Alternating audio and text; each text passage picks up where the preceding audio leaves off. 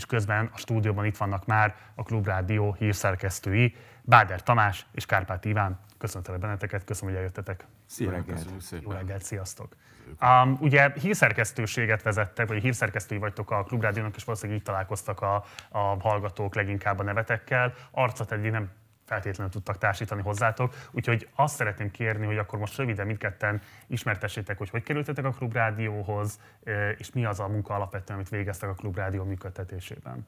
Akkor kezdje Iván, mert ő került oda hamarabb. Igen, én még a 2001-ben kerültem oda úgy, hogy az még akkor az autóklubé volt, hogy ezt már sokan elfejtették, hogy ez az autóklubnak volt egy hát ilyen eléggé bedölt projektje, és az utolsó fél évre érkeztem oda hírszerkesztőként, és akkor volt az, hogy a mai formáját elnyerte, ugye 2001 végén szólalt meg először Ujjás Erika Pikó András a, a reggeli műsorral, abban már, már én mondtam a híreket, és aztán hát olyan 2003-4 körül lettem én a hírovat vezető, tehát a, a, és hát akkor az egy eléggé tehát masszív stáb volt, tehát 0-24 órában mentek hírek, tehát éjjel egykor, kettőkor beült egy hírszerkesztő, és elmondta a híreket. Élőben? Élőben, élőben, és hát én voltam a tetűmocsok, aki beosztotta az embereket erre és napközben pedig hát ilyen 5-6 riportert mozgattunk, reggel 6-kor fél órás hírmagazinnal indultunk, tehát én voltam a, általában fix hajnalos, tehát én már reggel ötkor már, mint az őrült hallgattam az előző napi anyagokat. Volt egy riporter, aki nem tudom, este 9-kor, 10-kor még összeállította a másnapi, ami reggel ment. Pont ugye tegnap a műsorunk, az utolsó másfél órában a Tomi szerkesztésében csináltunk egy ilyen, fölhívtuk az elmúlt 15-16 évben azokat, akiket velünk dolgoztak. Hát legtöbben már nem ebben az országban élnek. És ott mondta az egyik, hogy hát igen, hogy amikor egy hajnali kettőkor még így neki állt csinálni, de hát tudta, hogy csinálni kell. És akkor szerintem mi erősek voltunk élőzésben, tehát amikor olyan dolgok történtek, amikről, amikről a helyszínről kellett beszámolni, mindenkinek visszatérő emléke 2006, nagyon sok fiatal riporter akkor, akik azóta is a szakmában vannak, az volt nekik a tűzkeresztség, tehát amikor ott 0-20 ér bosztogattuk a gázálarcot, azt mentek tudósítani. Szóval ilyen, és akkor egy kicsit igen, ez a part, partizán hangulat, tehát mi még láttuk Lenin című körülbelül, és hát aztán én nekem volt egy, egy hét év, amikor nagyon más, hát nem nagyon más, de például én Népszavánál dolgoztam, és én 13-14 környékén szivárogtam vissza a klubrádióba, akkor éppen egy piszok nehéz időszakban előtt voltunk frekvencia szinten, anyagi ügyekben, hát stb. stb. És hát most azóta nyomjuk. Én a vidéki vonalat képviselem a Klubrádióban, Szegedről érkeztem, tehát Szegeden dolgoztam előtte már a Magyar Rádióban. Nekem a Magyarországról jövök című műsor volt mondjuk az iskola és a Magyar Rádió Szegedi stúdiója. A Pikó révén valahogy, tehát a Pikó szólt a Balognak, és a Balog szólt nekem, így kerültem én aztán oda a rádióba. Azt gondolom, hogy nagyon fontos volt. 2000 kettő márciusa óta dolgozom egyfolytában a Klubrádióban, és mikor az Iván eh, elment onnan... Eh, hét végén, 2007 végén. 2007 végén, onnantól kezdve lettem én a hír eh, rovat, vagy a hírszerkesztőség vezetője, azóta vezetjük. Ezt Iván elmondta, rengeteg élőzés. Itt a legfontosabb benne, hogy nem csak voltunk erősek élőben, hanem vagyunk is erősek élőben. Tehát ha valami történik, akkor akkor a klubrádió is rendszeresen élőben, akár adást megszakítva rögtön. Most már az megy, aki éppen tud. Tehát, hogy már nincs hat riporterünk egy napra, hanem, hogy mit tudom, pont mondtam, hogy amikor az SFE volt, akkor éppen, hogyha a Váradú Júli járt arra, akkor ő tudósított, hogyha éppen a Hardi indult haza, akkor még megállt, akkor ő tudósított, ha volt riporter, akkor ő tudósított, de valahogy mindig megoldottuk így szűkösebb erőforrások. Pont erre akartam rákérdezni, hogy a Klubrádinak az egyik ilyen megkülönböztető sajátossága az, hogy ti nem az MT-nek ezekből az ilyen gyorsvágott híreiből dolgoztok, dolgoztok, hanem saját magatok állítjátok elő a híreket. Ez nem biztos, hogy annyira föltűnő különbség a nézőink számára, ezért szeretném, hogy egy kicsit beszélnétek erről, hogy hogyan változott meg a hírgyártásnak a gyakorlata Magyarországon 2010 után. Mik ezek az MTI által előállított, gyorsfagyasztott hírek, amikor mindenki dolgozik, és ehhez képest miben tér el a ti gyakorlatotok? Spórolunk egy csomó pénzt, mert lemondtuk azt az MT-t, ami előfizetős, van az ingyenes, azt valamennyire természetesen azért igénybe vesszük, használjuk.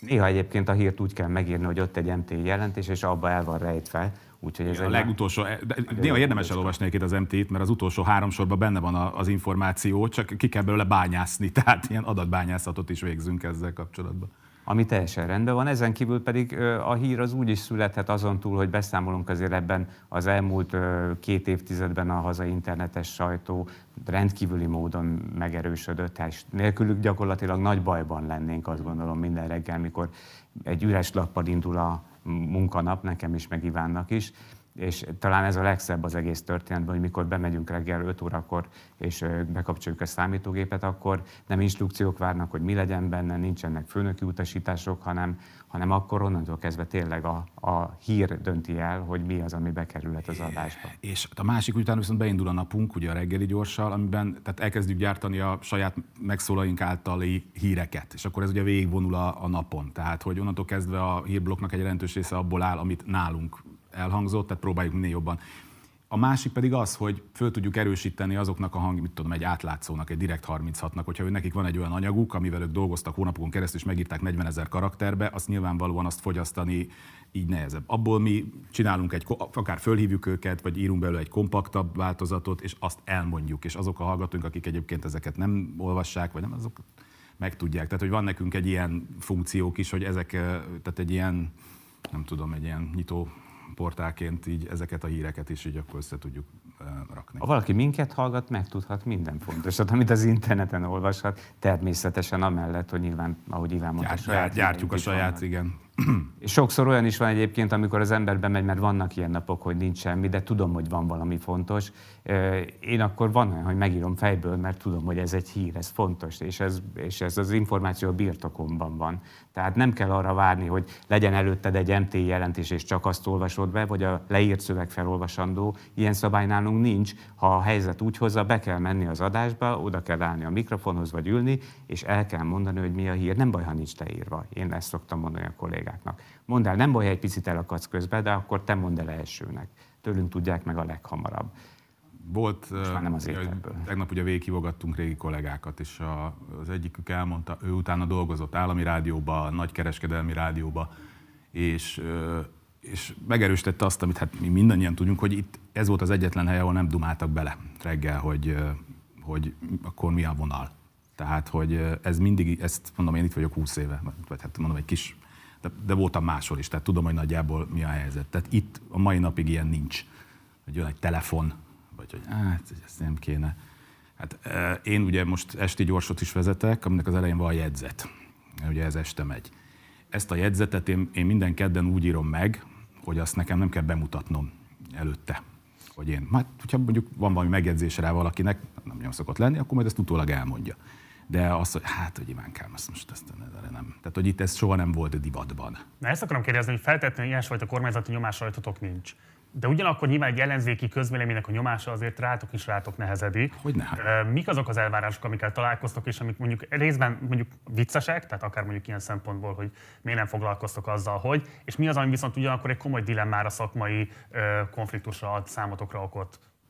Hát, azt persze mindig megkapjuk, hogyha van valaki, tehát miért mondták azt a gyurcsányra, hogy a nem tudom én, vagy hogy miért, miért akkor most miért nem ha besztet ilyen betelefonálások, e-mailek, de ez nem, csak, ez nem is a hírekre vonatkozik elsősorban, hanem minden műsorunkra. Tehát mindenki megtalálja benne azt, hogy na most mi miért nem nyomjuk azt, hogy akkor összefogás, vagy nem. Tehát, hogy vannak ilyen elvárások, hogy kvázi mi szervezzük meg a, az ellenzéki összefogást. Miközben hát nyilván mi terepet adunk annak, hogy akik ebben részt akarnak venni a jelenlegi politikai életben, azok mondjuk mondják el nálunk az érveiket a választóiknak, hogy ez miért jó, miért rossz. Ennek meg. És akkor, hogyha valaki ebből nem azt hallja ki, ami az ő szívének kedves, akkor esetleg azt mondja ránk, hogy na, a klubrádió, na hát ezek most, most miért mentetek neki annak? Tehát, hogy ez folyamatos, és hát szerintem ez nem is baj, mert akkor az azt jelenti, hogy azért valami működünk. Nyilvánvaló, hogy olyan patika mérlegen már nem lehet működni, mint amiben még minket szocializáltak 20 évvel ezelőtt mert az, az is már a jelenlegi NER körülmények között az illúzió lenne, hogy lehet így, meg már minek is. De hát azért mi még, pláne a hír részen azért mi mindig törekszünk arra, hogy meglegyen egyfajta Arról nem is beszél, hogy hát mi nagyon szívesen beszélnénk államtitkárokkal, miniszterelnökkel, a miniszterelnökkel. Minden nap jöhetne hozzánk, beszéljen. Hát, hát. Nekem van egy olyan alapvetésem, hogy én egy jobboldali rádióban is mondhatnék, szívesen mondanék híreket. Tehát nekem nem ellenkezne akár a személyes hitvallásommal sem, az értékeimmel, én simán beleférnék egy jobboldali, egy normális jobboldali rádióba. És azt gondolom, hogy úgy megyek be minden nap dolgozni, hogy úgy mondom el a híreket ma is a klubrádióban, meg holnap is majd, hogy, hogy az helyén van. Az nem azért mondom ott úgy, mert én egy ellenzéki, vagy baloldali, vagy liberális rádióban dolgozom, hanem azért, mert azok a hírek. És, és ezt bent is tudják, tehát hogyha van benn pasi, aki időnként, amikor ilyen túlzások vannak ellenzéki oldalról is, és akkor fölhorkan, az az egyik, az biztos, hogy én vagyok, és akkor én ezt olyankor nagyon jár az agyam, és akkor dolgozom azon, hogy nehogy abba az irányba menjünk, hogy feltétlenül csak a kiszolgálás irányába. Azért fontos, Mert elveszítjük a, elveszítjük a valóságérzékünket. Fontos, Isten őriz, ez lenne a hogy, hogy kívülről úgy néz ki, mintha ez egy marha homogén szerkesztőség lenne világnézetben, politikai ízlésben is. Nem.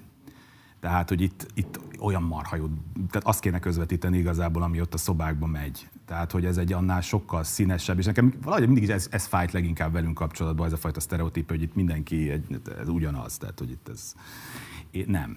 Tehát, hogy innen is szeretném mondani, hogy ez egy nagyon sok, a dolog, tehát arról, hogy, hogy, hogy, hogy, hogy a szabad sajtó, hogy a szólásszabadság, hogy a plurális demokrácia, ebben mind-mind egyet értünk. De azon belül az árnyalatokban nagyon mások tudunk lenni de meg vagyok győződve, hogy rengeteg jobboldali szerkesztőségben is akár ugyanez van, csak ezt az egész helyzetet ezt ránk erőltették. Az a magyarországi politikából jött, hogy a sajtó egyszerűen elveszítette helyütt a szabadságát, és igenis nagyon helyes, hogyha ellenzéki oldalon és a kormány oldalon, ha vannak legalább olyan törekvések, nyilván az ellenzéki oldalon ez inkább domináns, hogy a sajtó az, az, az egy külön hatalmi ág, már bocsánatot kérek. Én nem vagyok egyik pártnak, meg az egyik kormánynak sem az alkalmazottja, és ha kormányváltás lesz, annak sem leszek az alkalmazottja. Bocs, ez nagyon fontos, amit felvetettél, és ez erről érdekel a véleményetek, hogy azt mondod, hogy világnézetileg sokkal sokszínűbb a szerkesztőség, mint ami kijön, de hát nyilván a hír szerkesztésben ez homogenizálódik valamilyen Így szinten. Hogyan lehet azt kezelni, hogyha például mondjuk világnézetileg eltérő megközelítések vannak,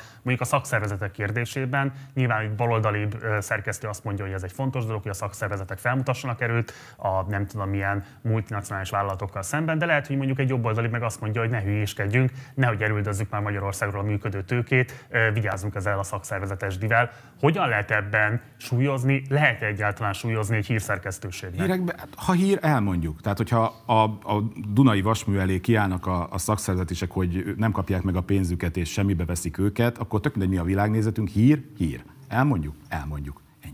És hogyha meg szeretne szólalni, a, éppen nem tudom, hogy ki ott a vezetés, pont ebből van a probléma, hogy nem nagyon tudják, hogy ki vezeti ezt a céget, nem tudom, az utolsó, akkor azt is elmondjuk. De fölhívjuk a munkaadói oldalt is adott esetben a, a szövetségüket, és elmondhatják ők is a véleményük. Tehát tényleg ez, ez, Ennyiből egyszerű az élet a, kvázi a hírekben, mert ha hír, elmondjuk. A tök mindegy, hogy én most mit gondolok. Az, hogy mi a hír, abban nyilván azért van egy világnézeti döntés, nem? Nem, nem. Hát hogyha mondom aznap, én most bármit gondolatok a szakszervezetekről, a, arról, hogy a, a munkások bankokról, a gyárakról, a kapitalistákról, hogyha aznap a szakszervezet tartott arról egy sajtótájékoztatót, hogy szerintük nem bánnak velük tisztességesen abba a gyárba, és oda felsorakoznak, akkor föl fogjuk őket hívni, tök mindegy, hogy én erről mit gondolok. Pont ez a lényege a híreknek.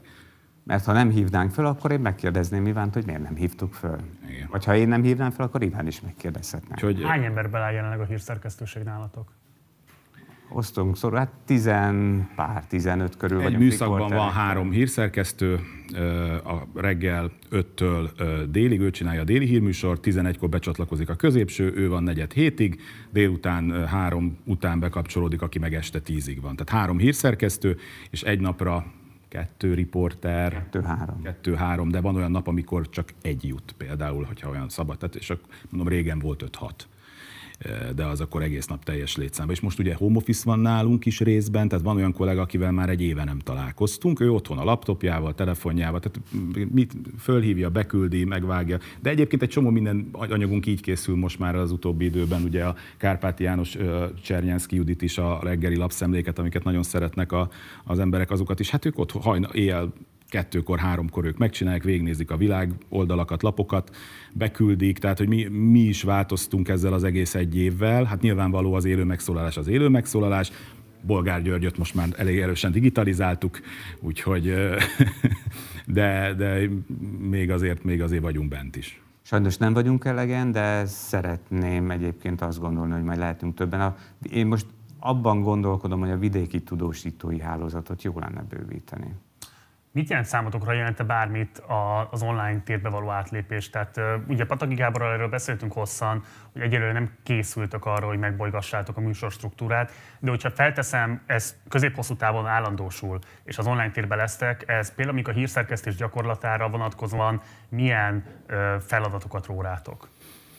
Hát egyelőre ugye a hírszerkesztés struktúráját egyelőre azt határozta meg az elmúlt 20 évben, mi volt a szerződésben, amit a, a média tanács, illetve hát az állami szolgáltatóval, vagy aki odatta a frekvenciát, mi volt, tehát ott másodpercre pontosak. Tehát ott minket évekre visszamenőleg másodpercre megmerték a, megmérték a híreket, hogy az most 459 vagy 5.